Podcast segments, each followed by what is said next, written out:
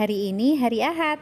Artinya, ini adalah hari di mana saya akan mengajak salah satu anak untuk ngobrol bareng di podcast ini. Kali ini saya akan ngobrol bareng Kak Takia, anak sulung saya yang sekarang sudah bertransisi dari masa anak-anak menuju masa dewasa. Kira-kira gimana ya obrolan saya dengan anak usia remaja?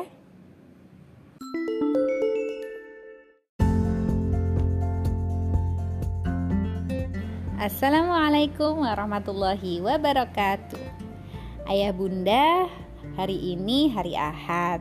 Seperti biasa, sesuai dengan janji saya, insya Allah saya akan ngobrol bersama salah satu dari anak-anak.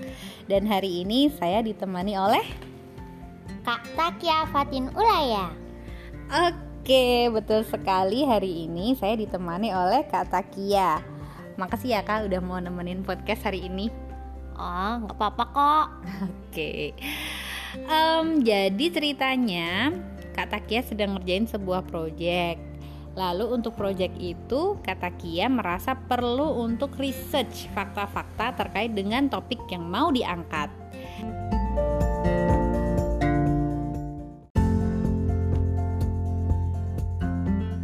Oke, sebelum lanjut ngobrolnya, kakak cerita dulu dong. Ini ceritanya lagi proyek apa dan kepentingannya apa? Kok kakak perlu research soal topiknya? Jadi aku sedang ikut proyek RPK Remaja Punya Karya. Nah, output, output dari proyek tersebut adalah sebuah buku mandiri. Nah, ibu nawarin aku buat outputnya adalah tentang apa itu namanya? Oh, Sumbu Filosofi Jogja, Sangkan Paraning Dumadi. Nah, alasan aku butuh research soal sekolah formal adalah karena tokohnya adalah orang-orang yang sekolah di sekolah formal. Aduh, kok gitu ya? Nggak ngotak guys. Oke, jadi kakak mau research tentang sekolah formal. Jadi kakak mau research tentang sekolah formal sebagai bahan untuk nulis. Nah, Ya, singkatnya begitu. terus kenapa perlu research ke ibu? Karena pertama, aku belum pernah ikut sekolah formal kecuali TK. Bener-bener setelah TK, ya Oke. PAUD sama KB juga itu, KB itu dulu. mm-mm. Dan karena aku juga belum pernah SMP. Karena Oh, tokohnya iya. SMP. Oke, ini spoiler ya, dikit ya. iya, iya, spoiler. Tokohnya SMP di sekolah formal dan karena kakak nggak pernah sekolah SMP dan juga belum pernah sekolah formal kecuali TK, ya TK itu juga non formal ya sebenarnya. Sih. Nah, kakak pengen tahu dan memang kayaknya topik-topik tentang kehidupan SMP itu susah ditemukan kecuali dari obrolan sehari-hari di Wikipedia nggak ada. Iya, nggak ada. Nggak ada. Terus nggak ada buku yang membahas tentang serba-serbi anak SMP ya paling mungkin harus baca cerita atau video atau apa film gitu ya. Tapi mungkin itu butuh waktu lebih panjang.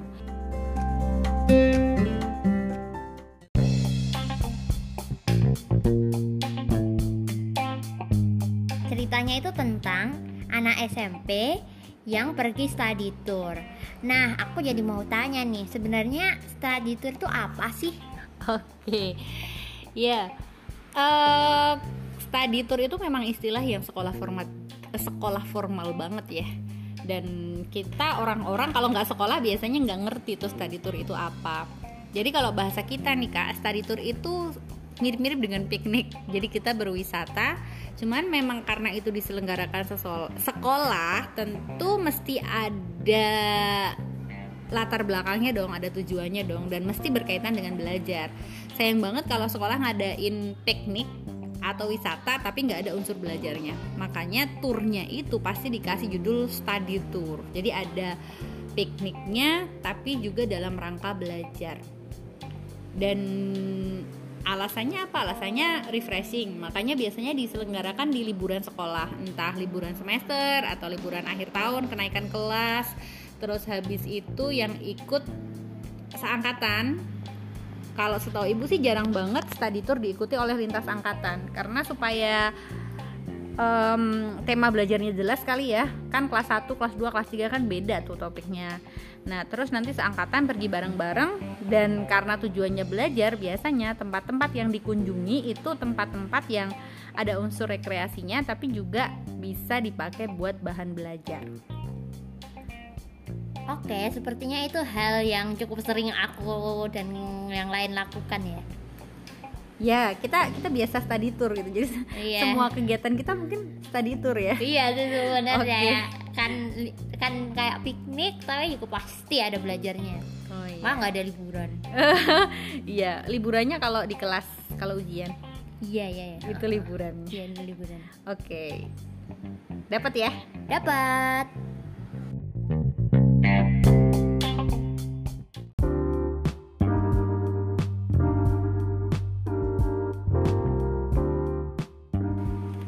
question. Hmm, masih nyambung dengan pertanyaan sebelumnya. Sebenarnya kita itu perlu nggak sih izin buat ikut study tour gitu? Izin ke siapa nih? Izin ke orang tua. Oke. Okay. Atau kali. Oh iya. Ya perlu banget karena study tour itu kan pasti bayar kan. Nggak uh, gratisan sehingga memang karena anak usia SMP itu yang membiayai masih orang tua dan mereka juga masih di bawah tanggung jawab orang tua um, setiap kali sekolah mengadakan study tour pasti mensyaratkan ada izin orang tua dan persetujuan orang tua. Mulai dari persetujuan material ya siap membiayai kemudian juga izin secara prinsipil bahwa um, anak disiapkan untuk ikut kemudian kesehatannya juga dipastikan. Ya intinya setiap anak yang ikut study tour pasti memerlukan izin orang tuanya.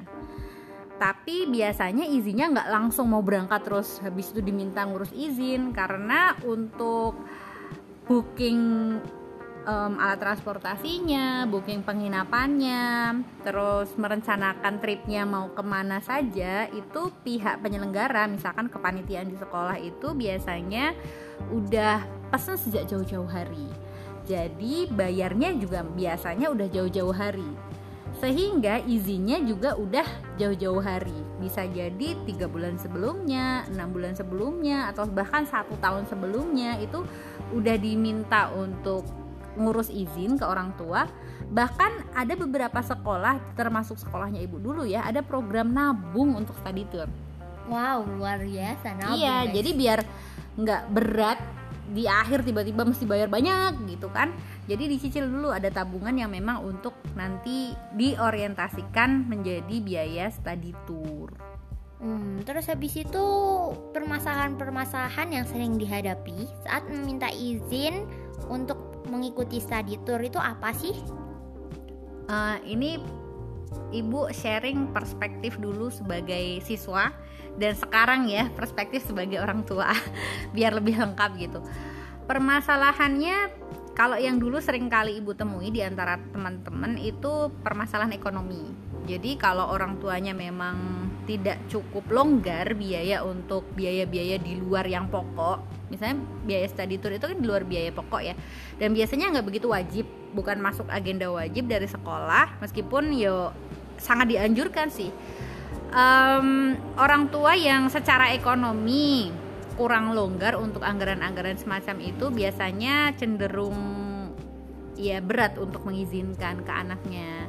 Pertimbangan ekonomi satu. Kemudian yang kedua ada kekhawatiran juga dari orang tua misalnya anak-anak SMP kan ya usia remaja transisi menuju dewasa. Kemudian sementara saat study tour itu kan bareng-bareng apalagi kalau sekolahnya nggak dipisah tuh laki-laki perempuan Nah, sementara meskipun ada guru yang mendampingi, itu kadang-kadang kan penjagaannya tidak maksimal. Dan memang sering kali ditemui oknum-oknum siswa yang misalkan menyalahgunakan izin study tour untuk ya berinteraksi secara berlebihan antara laki-laki dan perempuan. Atau mungkin uh, maaf ya misalnya pacaran kayak gitu. Jadi uh, orang tua jadi khawatir. Ini orang tua nggak bisa ngawasin pergi jauh-jauh. Guru juga nggak bisa 100% ngawasin jadi kadang-kadang khawatir. Gitu. Biasanya seputar itu sih izinnya. Hmm seputar itu ya. Hmm, masuk akal nggak? Masuk akal kok. Bisa ngebayangin ya. Bisa bisa bisa. Kesel nggak kalau dia diizinin karena orang tua khawatir berlebihan? Jelas lah. Tapi kalau misalnya masalahnya keuangan gimana kalau masalahnya keuangan gimana ya berarti ya sebaiknya um, apa ya pakai tabungan sendiri ya mungkin kalau itu penting banget Oke, berarti nabung itu solusi dan kalau nggak pengen ngerepotin orang tua ya berusaha nabung sendiri gitu ya. Oke, nice.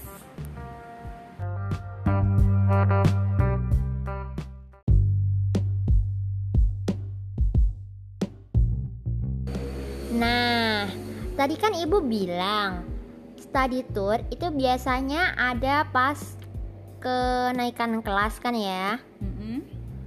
Nah, apa aja sih proses yang ada di kenaikan kelas kenaikan kelas gitulah. Gimana cara ngomongnya?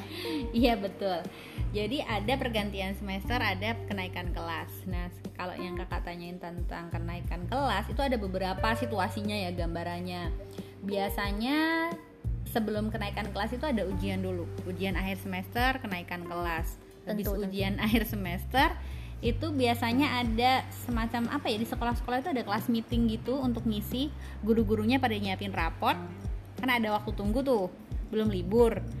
Uh, antar kelas itu ada pertandingan ada pertandingan basket ada pertandingan macam-macam lah. Intinya antar kelas itu buat rame-ramean seru-seruan ada kompetisi macam-macam terus habis itu kadang ada pentas seni juga.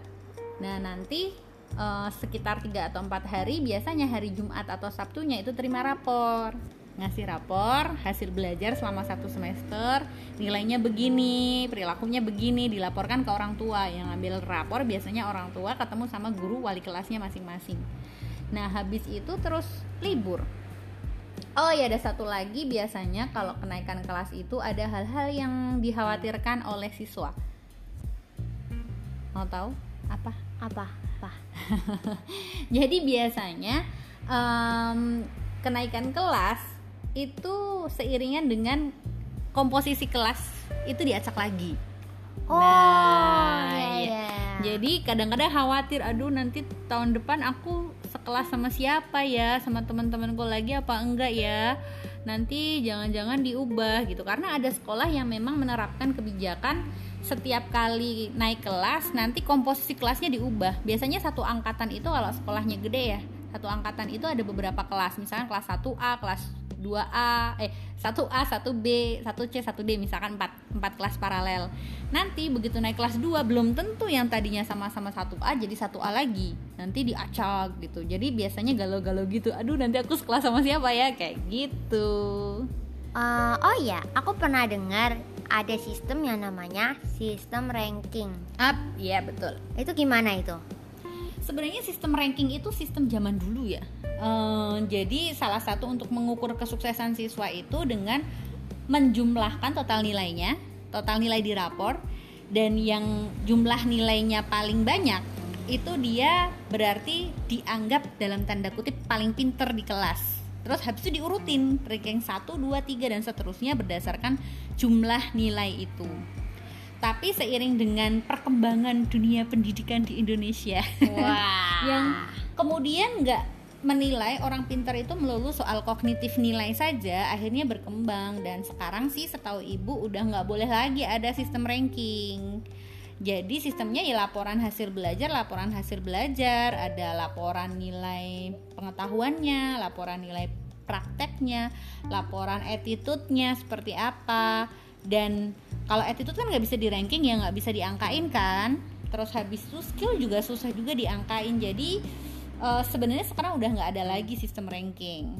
Nah cuman anak-anaknya nggak ada sistem ranking tapi kan bapak ibunya orang tuanya itu kan produk zaman dulu kan yeah. jadi pengen tahu ini anakku tuh sebenarnya ranking berapa di kelas apalagi kalau Qadarullah punya anak yang pinter gitu kan rada pinter. Ih anakku berapa ya ranking satu nggak ya gitu. Jadi kadang-kadang ada juga guru-guru di sekolah sekarang yang um, tuntutannya itu justru dari orang tua pengen di rankingin penasaran. Akhirnya ya dijumlahin rankingnya nilainya terus habis itu tetap di ranking ada yang tetap seperti itu tapi setahu ibu udah banyak sih yang enggak. Oh oke okay, oke. okay.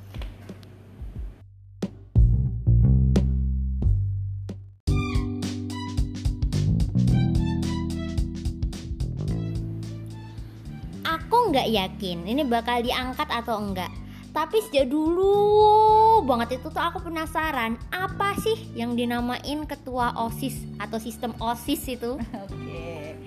Ya, memang menarik banget sih untuk anak mulai usia SMP, sekolah mulai usia SMP itu memang e, diberlakukan ada organisasi di sekolah yang itu menjadi induk bagi organisasi-organisasi yang lain di sekolah. Namanya OSIS.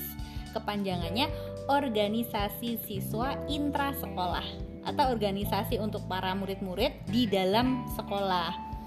Jadi minatnya kan banyak-banyak ya macem-macem banyak-banyak. Minatnya banyak macem-macem. Ada yang basket olahraga ada yang seni ada yang agama ada yang macam-macam gitu kan banyak. Terus uh, di situ uh, dari semua organisasi itu kan butuh wadah utamanya yaitu kalau ditetapkan menurut aturan pemerintah itu ada namanya OSIS. Nah OSIS ini um, organisasi untuk siswa yang juga dikelola oleh siswa. Jadi mereka ada kepengurusannya ada ketua, sekretaris, ada bidang-bidang, ada bidang yang ngurusi kegiatan keagamaan siswa, ada atau kerohanian, nggak tahu sekarang namanya apa ya, tapi intinya terkait dengan agama, eh, kegiatan keagamaan. Ada bidang yang ngurusin soal olahraga, ada bidang yang ngurusin soal bela negara, eh, ke apa namanya? edukasi kewarganegaraan untuk uh, siswa. Ada juga bidang yang tugasnya itu bikin kegiatan-kegiatan yang berhubungan dengan seni budaya. Nah itu ada bidang-bidangnya. Yang ngurusi siswa tapi kan siswa banyak nggak mungkin semua ngurusi kan? Makanya dipilih ada yang bentuknya open recruitment siapa yang mau jadi pengurus osis? Ada yang uh, melakukan proses seleksi. Misalkan ketua-ketua kelas dikumpulin habis itu diseleksi uh, pengetahuannya, terus leadershipnya, terus habis itu dipilih berapa yang benar-benar kualifikasinya memenuhi nanti biasanya diadakan pemilihan. Jadi orang sesekolahan misalnya satu sekolah di sini seribu siswa itu milih siapa yang mau dijadikan ketua osis dan setahu ibu biasanya yang jadi pengurus osis itu kelas 2 kelas 2 Iya, kelas 1 itu belum, belum banyak paling ikut kepanitiaan iya, tapi belum jadi pengurus inti OSIS. Terus kalau kelas 3 itu udah nggak lagi karena udah mau persiapan kelulusan kan. Jadi kelas 2 itu hype-hype-nya jadi pengurus OSIS dan ah. ada semacam stigma bahwa pengurus OSIS itu keren. Oh ya, tapi pasti tanggung jawabnya besar juga ya. Ya, satu hal yang nggak bisa kita lepaskan bahwa bersama dengan um, peran itu juga beriringan datang tanggung jawab yang menyertai. Uh, ibu pernah nggak ibu masuk organisasi osis iya dulu ibu waktu SMP jadi ketua osis kan. Wah, ternyata. belum tahu sebelumnya. Belum. Oke, terima kasih podcast. Anak saya jadi tahu kalau saya pernah jadi ketua osis. Oke, dan dulu sama uh, ada pemilihan juga, ada kampanyenya juga, ada pidatonya juga, terus ada ah, coblosannya juga. Dan waktu itu ibu terpilih menjadi ketua umumnya penerapan demokrasi di dalam sekolah. Nah, akhirnya jadi sarana untuk edukasi demokrasi di level sekolah wow. karena ada pemilunya, ada edukasinya, ada pemi apa namanya, ada penyampaian aspirasi kayak gitu. Wow. Ya ala ala lah. Gimana? Cukup menggambarkan? Cukup, cukup, cukup. Okay. Lebih informatif daripada Wikipedia yang aku baca dan aku, waktu aku cari di Quora. Alhamdulillah ya, ibunya berguna. Oke, okay, Kak.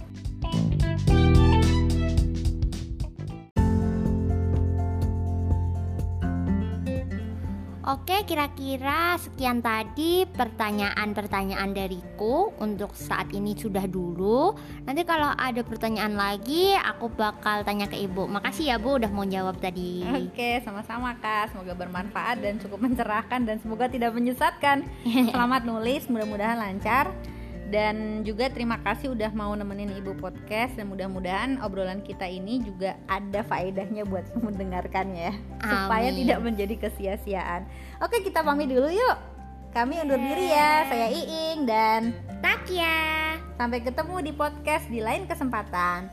Assalamualaikum warahmatullahi wabarakatuh. Dadah